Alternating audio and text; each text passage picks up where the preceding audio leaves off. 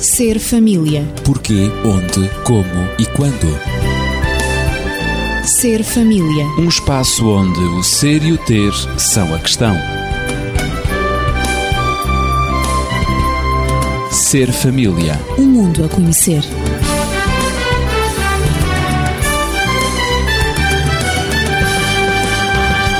Este é o nosso encontro semanal. Eu sou Ezequiel Quintino e estou acompanhado dos amigos habituais. Natividade Lopes, na Pedagogia, e Daniel Esteves, médico e terapeuta familiar. No último programa começámos a abordar o tema ética e moral sexual na família. E hoje vamos prosseguir com o mesmo tema e eu colocarei já uma primeira questão: como é que os cônjuges devem encarar a sua vida sexual? Eu poderia tomar já a palavra, se me dão licença. Com certeza que sim. Eh, e, em primeiro lugar, eu diria que uh, o nosso apresentador hoje apresenta, portanto, uma voz garrafal. É, não estou nos meus melhores dias. Utilizando, digamos, o receituário da avózinha, aconselho que faça um bom xaropezinho de cenoura e que o tome de vez em quando talvez ajude. As mesinhas caseiras às vezes Isso são muito mesmo. úteis. Isto também passa para os nossos ouvintes e, portanto, talvez também possa ser útil para alguns. E, segundo parece, não tem grandes contraindicações. Eu tenho andado Bom, no chá de tomilho já agora, no sumo de limão e nos alhos e é mel e companhia limitada. É capaz de ser também uma boa opção. Portanto, não me tem dado muito mal. A farmacopeia nesse campo é bastante vasta, não é verdade? Está dependente da tradição familiar. É isso mesmo. É assim, E estamos a falar em família. Estamos a falar em família. De e... ética, de moral sexual. Como é que efetivamente os cônjuges devem encarar a sua vida sexual? Porque nós... faz parte da vida. Faz, faz parte da vida. É um muito importante. E nós no último programa até tínhamos referido uma frase que me parece significativa: é que o sexo, a sexualidade deveria funcionar como um cimento das relações a nível familiar. Com certeza. Portanto, esse conceito continuamos a mantê-lo de pé e agora poderíamos dizer que há várias formas de encarar a sexualidade.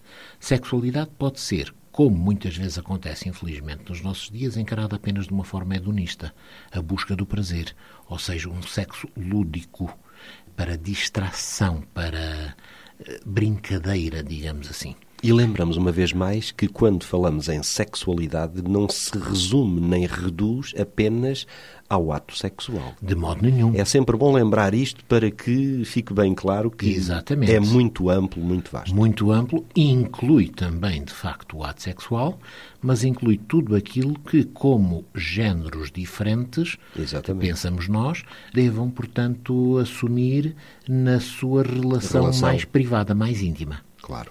Ora, muito bem. Se de facto eh, nós virmos o sexo apenas como um ato lúdico ou uma exteriorização hedonista dos nossos interesses, nós estaremos a ver o sexo de uma forma egoísta. Egoísta, exatamente. Portanto, queremos é a satisfação das nossas necessidades próprias, sem respeito. Ignorando a dos outros. Sem respeito outro, pelo outro. Caso.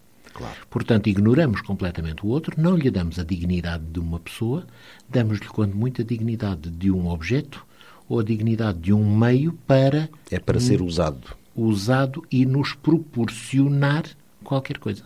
E estaríamos perante a questão do sexo como serviço uhum. que se presta. Portanto, claro. ao entrarmos nesse campo, quase que certamente que os nossos ouvintes irão ter a bondade de entenderem as minhas palavras que não pretendem ser ofensivas, pretendem apenas promover a reflexão. Quase que transformamos o outro numa peça de prostituição ao nosso serviço. Sem dúvida. Não quereríamos de maneira nenhuma que essa fosse a experiência dentro do casal. Claro. O sexo dentro do casal deverá ser, em primeiro lugar, a expressão do seu amor. E o seu amor é aquele que faz com que eles se sintam bem um com o outro, que eles queiram estar um com o outro, que eles se respeitem um ao outro, que eles procurem defender-se totalmente um ao outro. E o sexo, a sexualidade, surge como uma parte importante desse sentimento. E como que quase o culminar de muitos sentimentos e, e também de muitas expectativas. Certamente. Poderíamos dizer que a sexualidade dentro do casal deverá proporcionar algo que de outra forma não conseguem, que é uma verdadeira intimidade. E a intimidade não é aquilo que eventualmente seja passar 10, 15, 20 minutos ou uma hora, seja o que for, à porta fechada, eh, sem que ninguém nos interrompa para dar expressão aos nossos novamente uma expressão que poderá ser uh, dura para alguns uh, e que peço que tenham tolerância na forma como a vão ouvir, aos nossos instintos sexuais, mas muito mais aquele sentimento de que eu sou parte da outra parte e a outra parte é parte de mim próprio. E que eu sou capaz de me desnudar das minhas barreiras, das minhas defesas e colocar-me completamente na dependência da outra parte. Ser o que sou permitindo que a outra parte possa ter contacto e ver, sentir, assumir a minha verdadeira natureza. Essa é que é uma entrega em amor. Essa é que é uma entrega em amor. Portanto, sendo assim, a sexualidade tem que estar perfeitamente integrada dentro de todo este sistema. É um sistema relacional e por isso é um sistema complexo. A sexualidade tem que, inclusive, ser o elemento que vai, de algum modo, equilibrar este sistema. Ainda que seja visto de forma diferente pelo homem e pela mulher, e todos sabemos que têm, portanto, diferenças na forma como o encaram, como o visualizam, de qualquer maneira, deverá ser sempre um sistema, um elemento equilibrador na relação. Sem dúvida. Por isso, penso que desta forma eh, dou uma resposta mais ou menos concreta à pergunta acerca de como é que deve ser encarada dentro da eh, vida conjugal. E, Natividade, como é que os filhos podem ser integrados na expressão da sexualidade familiar também?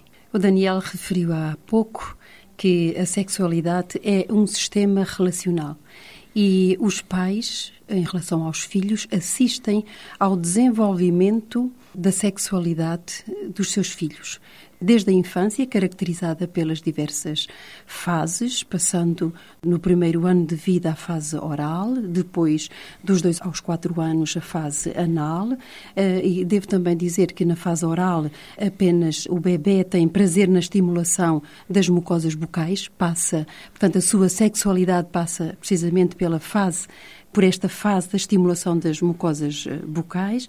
A anal passa precisamente por a criança conseguir o controle anal ao defecar ou, ou ao reter as fezes, porque isto proporciona-lhe satisfação e segurança. Depois, a parte fálica, que hum, se passa entre os 3, 4 anos, em que já existe a manipulação dos genitais. Portanto, os meninos e as meninas tocam nos seus genitais para explorar Começa a, a exploração, para explorar o seu corpo e a obter, através dessa exploração, uma certa satisfação. Mas eu gostaria de falar mais explicitamente sobre o desenvolvimento da sexualidade na adolescência, porque esse desenvolvimento é muito intenso. E os pais, precisamente na relação com os seus filhos, devem observar todo este processo de desenvolvimento, todas estas fases. É aí que e se registra o desabrochar físico e psíquico, não Sim, é? Sim, mais na adolescência. Mais intensamente. É evidente. Portanto, ele assume proporções gigantescas, digamos uhum. assim. Isto porque há vários fatores, há uma série de fatores. Há as transformações fisiológicas no adolescente. Claro. A procura do afeto, que o adolescente tem, sente, não é? A curiosidade também pelo seu sexo, pelo sexo dos outros. Depois, a demonstração de maturidade. Ele quer afirmar-se, quer sentir a sua identidade. Ser rapaz, ser menina, o que é que isso significa? Ser homem, ser mulher. Ser masculino ou feminino. Depois também existe o cumprimento das expectativas do grupo. O que é que o grupo espera dele como rapaz ou dela como menina? E, portanto, tudo isto no contexto da família, por exemplo, que pode ajudar ao desenvolvimento da sexualidade nesta idade. A idade pode começar, portanto, com a puberdade, começa entre os 12, 14 anos, mas depois desenvolve-se em toda a adolescência até aos 18 anos, sobretudo. E, portanto, eles têm o efeito do conjunto destes elementos eh, que acabei de referir faz com que a influência da sexualidade no adolescente e no jovem seja muito intensa e, de algum modo, traz alguns conflitos. E aqui o adolescente está perante várias pessoas e várias entidades que o querem educar sexualmente. A família quer eh, fazer a sua parte porque sente que há conflito no adolescente. A sociedade tem uma influência muito grande através de modelos que transmite aos adolescentes. A escola tem um papel fundamental e faz também a sua educação uh, sexual própria através de um currículo que é seguido também. Depois temos os meios de comunicação social, uh, quer através da página impressa, quer através das imagens que eles visionam, todos os ecrãs, através da internet, televisão, tudo isto dá modelos e são referências de comportamentos sexuais. E, portanto, eu gostaria de dizer que, para responder uh, à tua pergunta, como é que os filhos podem ser integrados na expressão da sexualidade familiar, é precisamente através do modelo que os pais transmitem da vivência da sua própria sexualidade. E é também através da compreensão que os pais têm da necessidade de ajuda, sobretudo na idade da adolescência. É nesta idade que o adolescente necessita mais do que em qualquer de idade apoio. de ajuda, de apoio e de uma grande orientação. Como gerir os seus impulsos sexuais, como gerir a sua sexualidade. O Daniel, com certeza, como pai e avô, está ansioso por falar. Pois, também. eu queria dizer qualquer coisa. Eu lembro-me de uma vez que estava em casa e a minha neta, na altura ainda não tinha 10 anos de idade, chega a casa porque tinha feito uma descoberta brilhante. Uhum. E dizia-me ela, sabes, vovô, os rapazes são uns parvos. Eu perguntei-lhe, mas porquê, filha? Diz-me lá, explica-me lá isso, porque eu ainda não consegui entender. É que os rapazes, sabes, só pensam nas pernas das meninas. E realmente, se nós pensarmos as coisas de uma forma muito direta, o rapaz, mais do que a menina, mas também às vezes a menina, tem tendência a focalizar na sexualidade direta, expressão, portanto, mais física, eh, os seus pensamentos, a sua vida. E se não houver na família o transmitir de um modelo em que, por exemplo, o afeto possa estar e ser expresso desligado da sexualidade. Esse rapaz, essa menina, em cada beijo que se troca, vai sentir que é uma expressão de sexualidade muito intensa. Vai sexualizar todos os contactos que possa ter com aqueles que sejam objeto dos seus sonhos, das suas, das suas fantasias. Sim, sim. O que não seria, de modo nenhum, vantajoso. Por isso, uma família um marido e uma esposa, que sabem, por exemplo, ter a expressão de afeto, de ter a expressão de alegria de viver, de carinho um com o outro à frente dos filhos, eles ajudam os filhos a entenderem que tudo isso faz parte da sexualidade, claro. mas pode estar destacado daquilo que é a expressão sexual mais profunda. É evidente. E eles precisam de aprender isso para que claro. não se fixem, eh, pronto, dou um beijo, então tenho já a porta aberta, isto é, digamos, o preâmbulo ou, digamos, a porta para o sexo. Não. Pode ser a porta para a intimidade, pode ser a porta para a compreensão, pode ser a porta para a expressão do amor. E apenas para dizer eu gosto de ti. Exatamente. E ponto final. Exatamente. É? Portanto, eles têm que ver esse modelo, como a Nati apresentava, dentro da família. Uhum. Uma família, entre aspas, perfeitamente desinfetada uhum. eh, naquilo que é a vivência dos pais em relação aos filhos, na expressão deste tipo de afetos, é uma família que não ajuda as crianças a crescerem. A experiência do Daniel fez-me recordar de uma experiência muito engraçada, mas reveladora de que nem sempre os pais desejam incluir-se na educação sexual dos filhos, fazer educação sexual aos filhos. Claro. Passa-se com uma criança bem pequenina, eh, ela tem cinco aninhos, é uma menina, e então ela tem um amiguinho que é o João. E gostava muito do João. E reparou um dia, com cinco anos de idade, que o João tinha um pênis e que ela não tinha.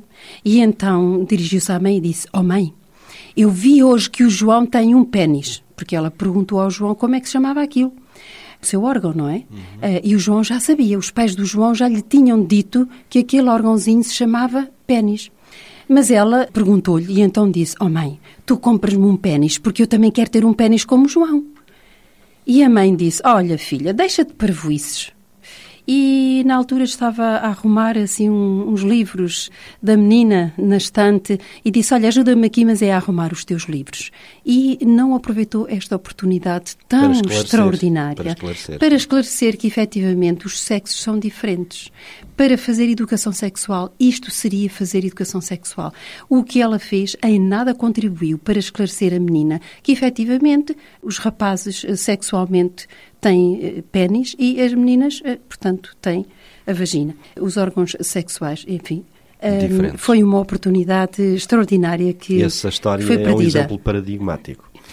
Já agora eu diria, interrompa Nati, se ela não me bater, eh, dizendo o seguinte: é que realmente muitas vezes os pais demitem-se da sua responsabilidade em termos de educação sexual aos filhos, porque eles próprios se sentem muito inseguros na manipulação destes temas. É verdade. Durante muito tempo eles vivenciaram estes temas como um tabu, É isso. daí, daí que agora fogem. E isso Nem tem se consequências pronuncia dramáticas. os nomes, não É, se pode é. pronunciar. Eh, não se fala em pênis. É vergonha. Pênis é uma palavra vergonhosa. Tem que se falar em pilinha. Por favor, não chamem uma coisa que não existe. Não existe nada disso. Existe é um pênis. Vamos e, portanto, falar com esse- naturalidade. com naturalidade, assim como falamos no nariz, assim como falamos num dedo, é um órgão que tem certeza. e merece, digamos, o seu tratamento correto. E o mais, se nós não satisfizermos a avidez de conhecimentos que a criança tem, Exatamente. a criança está-se a confrontar com tudo isso através de todos os meios, conforme já foi dito. É, portanto, mergulhada num mundo sexualizado. E vai aumentando as suas dúvidas. Ela própria se confronta com a sexualização do seu próprio corpo. Claro. Ela precisa de saber. De compreender. Se os pais calarem essa informação, a criança vai buscá-la através de veículos que não serão de maneira nenhuma os mais responsáveis e os mais corretos. Não serão as melhores fontes. Enquanto que, e o Joãozinho já sabia que aquilo era um pênis, E porque muito bem. alguém já tinha tido o cuidado, ou o pai ou a mãe, de lhe dizer ao meu filho, olha, isso é uma característica que tu tens. Tu tens. Os rapazinhos têm que é isto, absolutamente normal. E, portanto, é normal. Natural. e tal. Assim como à menina deveria ser dito ao filho, tu não tens nada a menos do que mais ninguém. Claro. O que tu tens é aquilo que é natural para as meninas, porque são diferentes. Isto talvez tivesse evitado alguns momentos de angústia à menina, porque, e enfim, todos conhecemos, portanto, os conceitos de castração infantil que determinado psicólogo desenvolveu, a menina pensar que, afinal de contas, eu sou anormal porque não tenho aquilo que o Joãozinho tem. Por isso ela o queria. Claro. Uma vez que estamos a falar de ética e de moral sexual na família, eu coloco mais esta questão aos dois. Quais os principais valores que devem estar diretamente ligados à sexualidade? Bom, então, se eu continuo a falar, a Nati está a olhar para mim como quem diz, estás-me a roubar o meu tempo de antena. E Não. com razão, Nati. Não, mas eu tenho desculpa. também alguma coisa a dizer sobre os valores. Ok, ok. Vamos partilhar, portanto, as nossas oportunidades. Ora, penso que há vários valores que devem estar colocados na visão que se possa ter da sexualidade. O primeiro valor, que me parece que é muito importante, tem que ver com a exclusividade. A sexualidade deve-se exprimir exclusivamente numa determinada direção. Mas será que ainda hoje é razoável pensar em termos de exclusividade, de Eh, abstinência sexual ou de castidade para se guardar para? Exatamente. Esse é um problema muito grande porque, de Parece facto, que está em desuso, não é? de facto, nós estamos confrontados por um mundo sexualizado, como dizia há pouco, estamos confrontados com uma corrente muito forte que procura, digamos, levar as coisas numa direção totalmente diferente. Consideram determinados pensadores, determinadas pessoas, talvez com responsabilidades e influência, que toda a informação sexual deve ser neutra, despida de valores. O que não Como se isso fosse possível. o que me parece que não é nada vantajoso, porque nós não estamos aqui a definir o que é o sabor de um prato de batatas ou de, de outra coisa qualquer. Estamos a definir alguma coisa muito profunda que tem a capacidade de afetar no mais profundo e mais íntimo cada Do ser humano. e que inclusive está na base da gênese da vida. Um outro aspecto que também é sublime ou deverá ser sublime. Ora, sendo assim, nós não podemos de maneira nenhuma aceitar como a melhor aquelas correntes que procuram apresentar que já não há direito ao autodomínio, já não há direito à exclusividade, já não há direito, portanto, ao resguardar-se para porque deveremos exprimir, digamos que de uma forma total e aberta, aquilo que sejam os nossos impulsos sexuais. Em primeiro lugar, a expressão aberta não trouxe melhorias à sociedade. Não foi por causa disso que deixaram de haver crimes sexuais, antes pelo contrário. Segundo, a instrução neutra e sem compromissos morais daquilo que possa ser a biologia da sexualidade também não favoreceu. Veio trazer, quando muita vulgarização e a banalização daquilo que deveria ser considerado com muito mais respeito.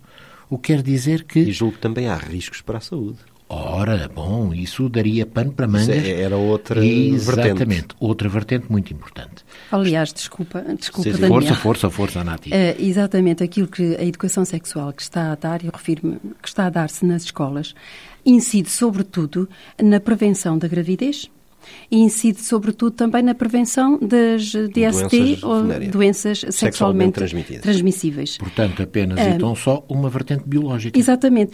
E eu gostaria, há uma frase do Josh McDowell que é lapidar e que é muito interessante neste aspecto e que eu gostaria de citar. Diz ele, os jovens não querem tanto sexo quanto desejam alguém que se importe com eles. Eles estão clamando por amor e nós dizemos-lhes como fazer sexo. Eles querem ser abraçados e nós damos-lhes um preservativo. E é exatamente isto que se faz nas escolas. Eu falo porque realmente tocaste num aspecto que me é muito, muito querido, a escola, não é? Se eu posso dizer uma coisa, eu só digo uma coisa. Eu fico com tanta inveja de um autor que foi capaz de dizer isso, porque eu gostaria de ter sido capaz de dizer também. É verdade. Não, Porque é preciso muita coragem. Pensamento sublime.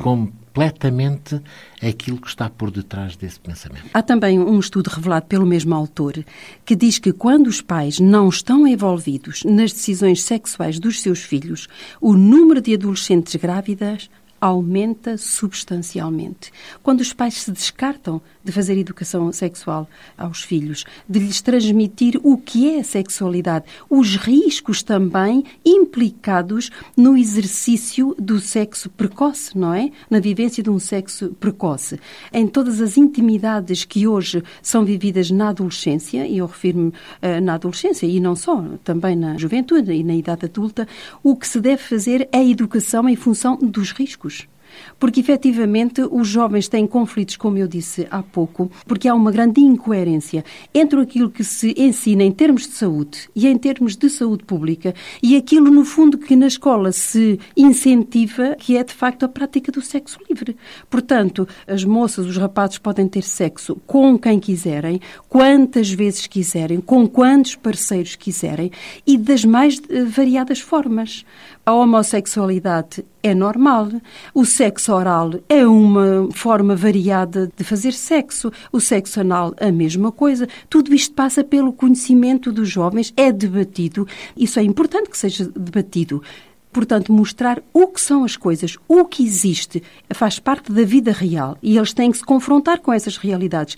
Mas agora, como moralmente como falar nas consequências dessas práticas sexuais. É aí que está a ética e a moral.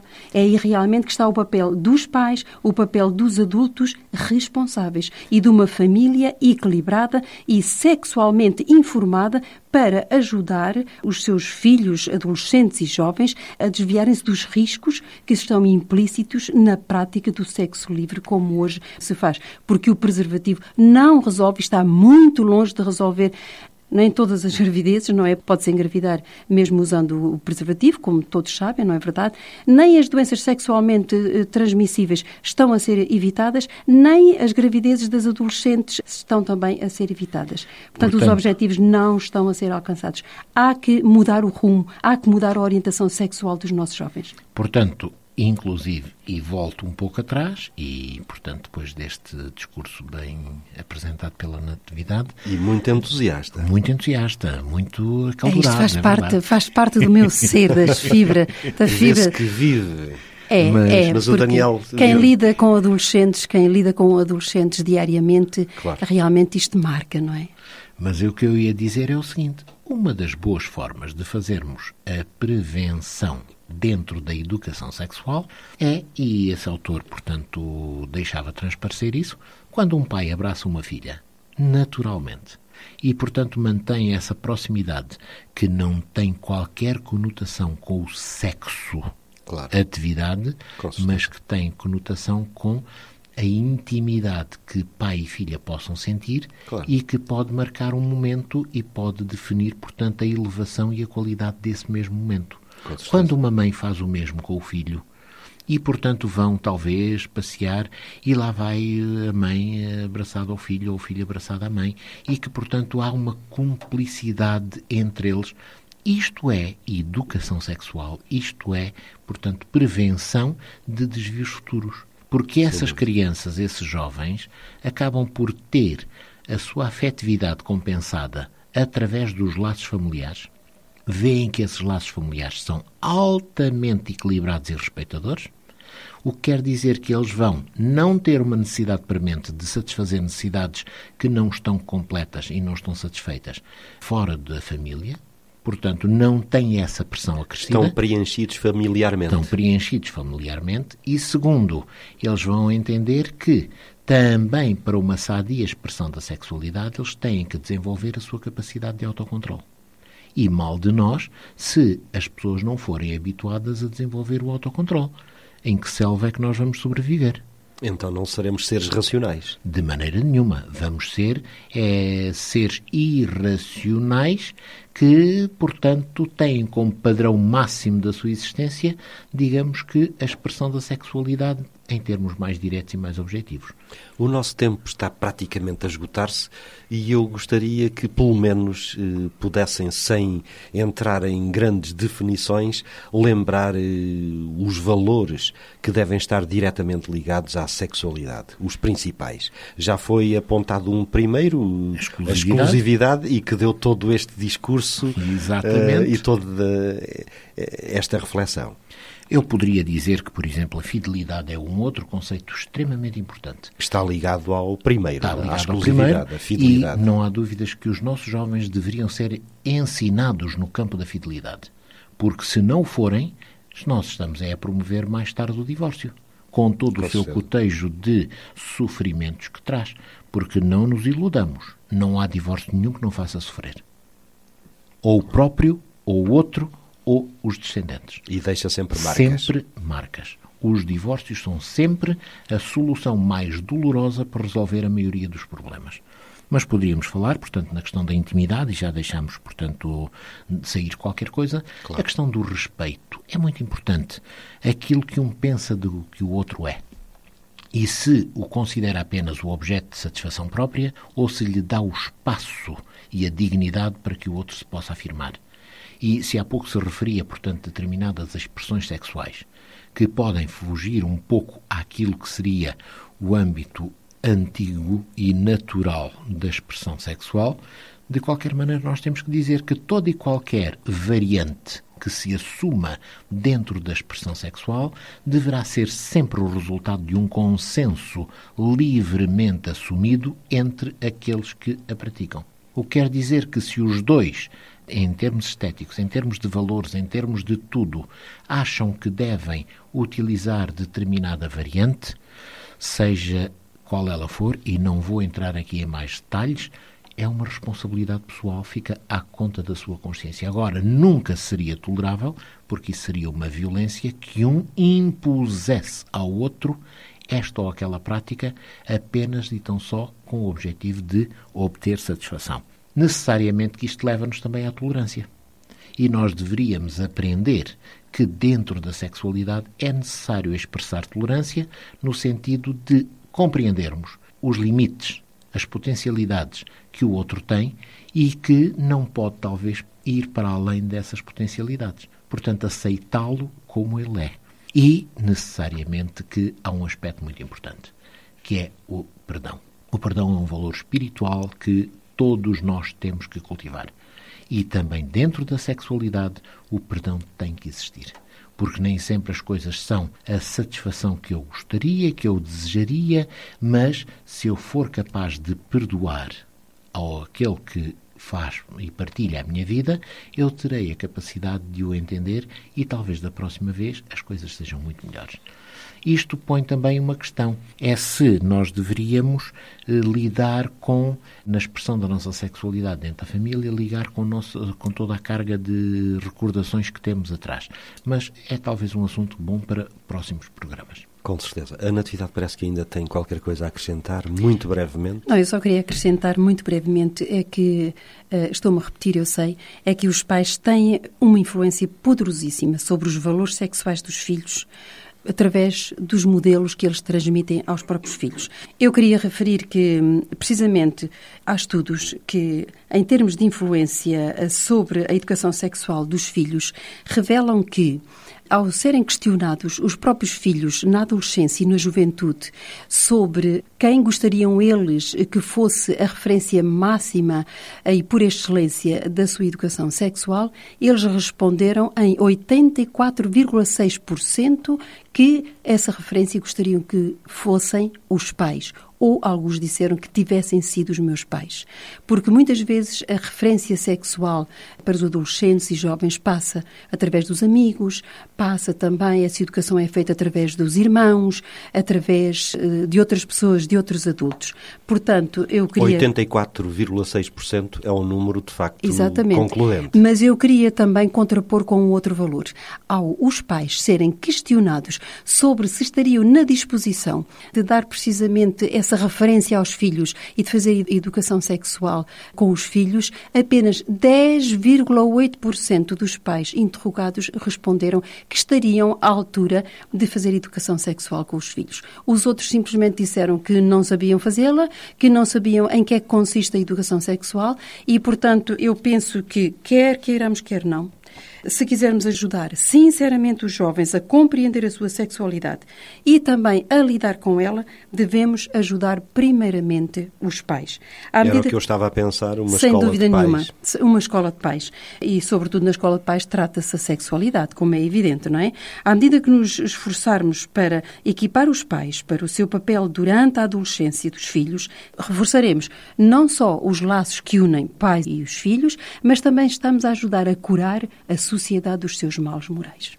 Então, lembrando, mais uma vez, os principais valores que devem estar diretamente ligados à sexualidade e que foram invocados hoje são a exclusividade, a fidelidade, a intimidade, o respeito, a tolerância e o perdão. Nós voltaremos na próxima semana e teremos como tema a questão do referendo. Estive à conversa, eu, Ezequiel Quintino, com Natividade Lopes e Daniel Esteves, ela na pedagogia, ele médico e terapeuta familiar. Uma boa semana para si. Ser família. Porquê, onde, como e quando.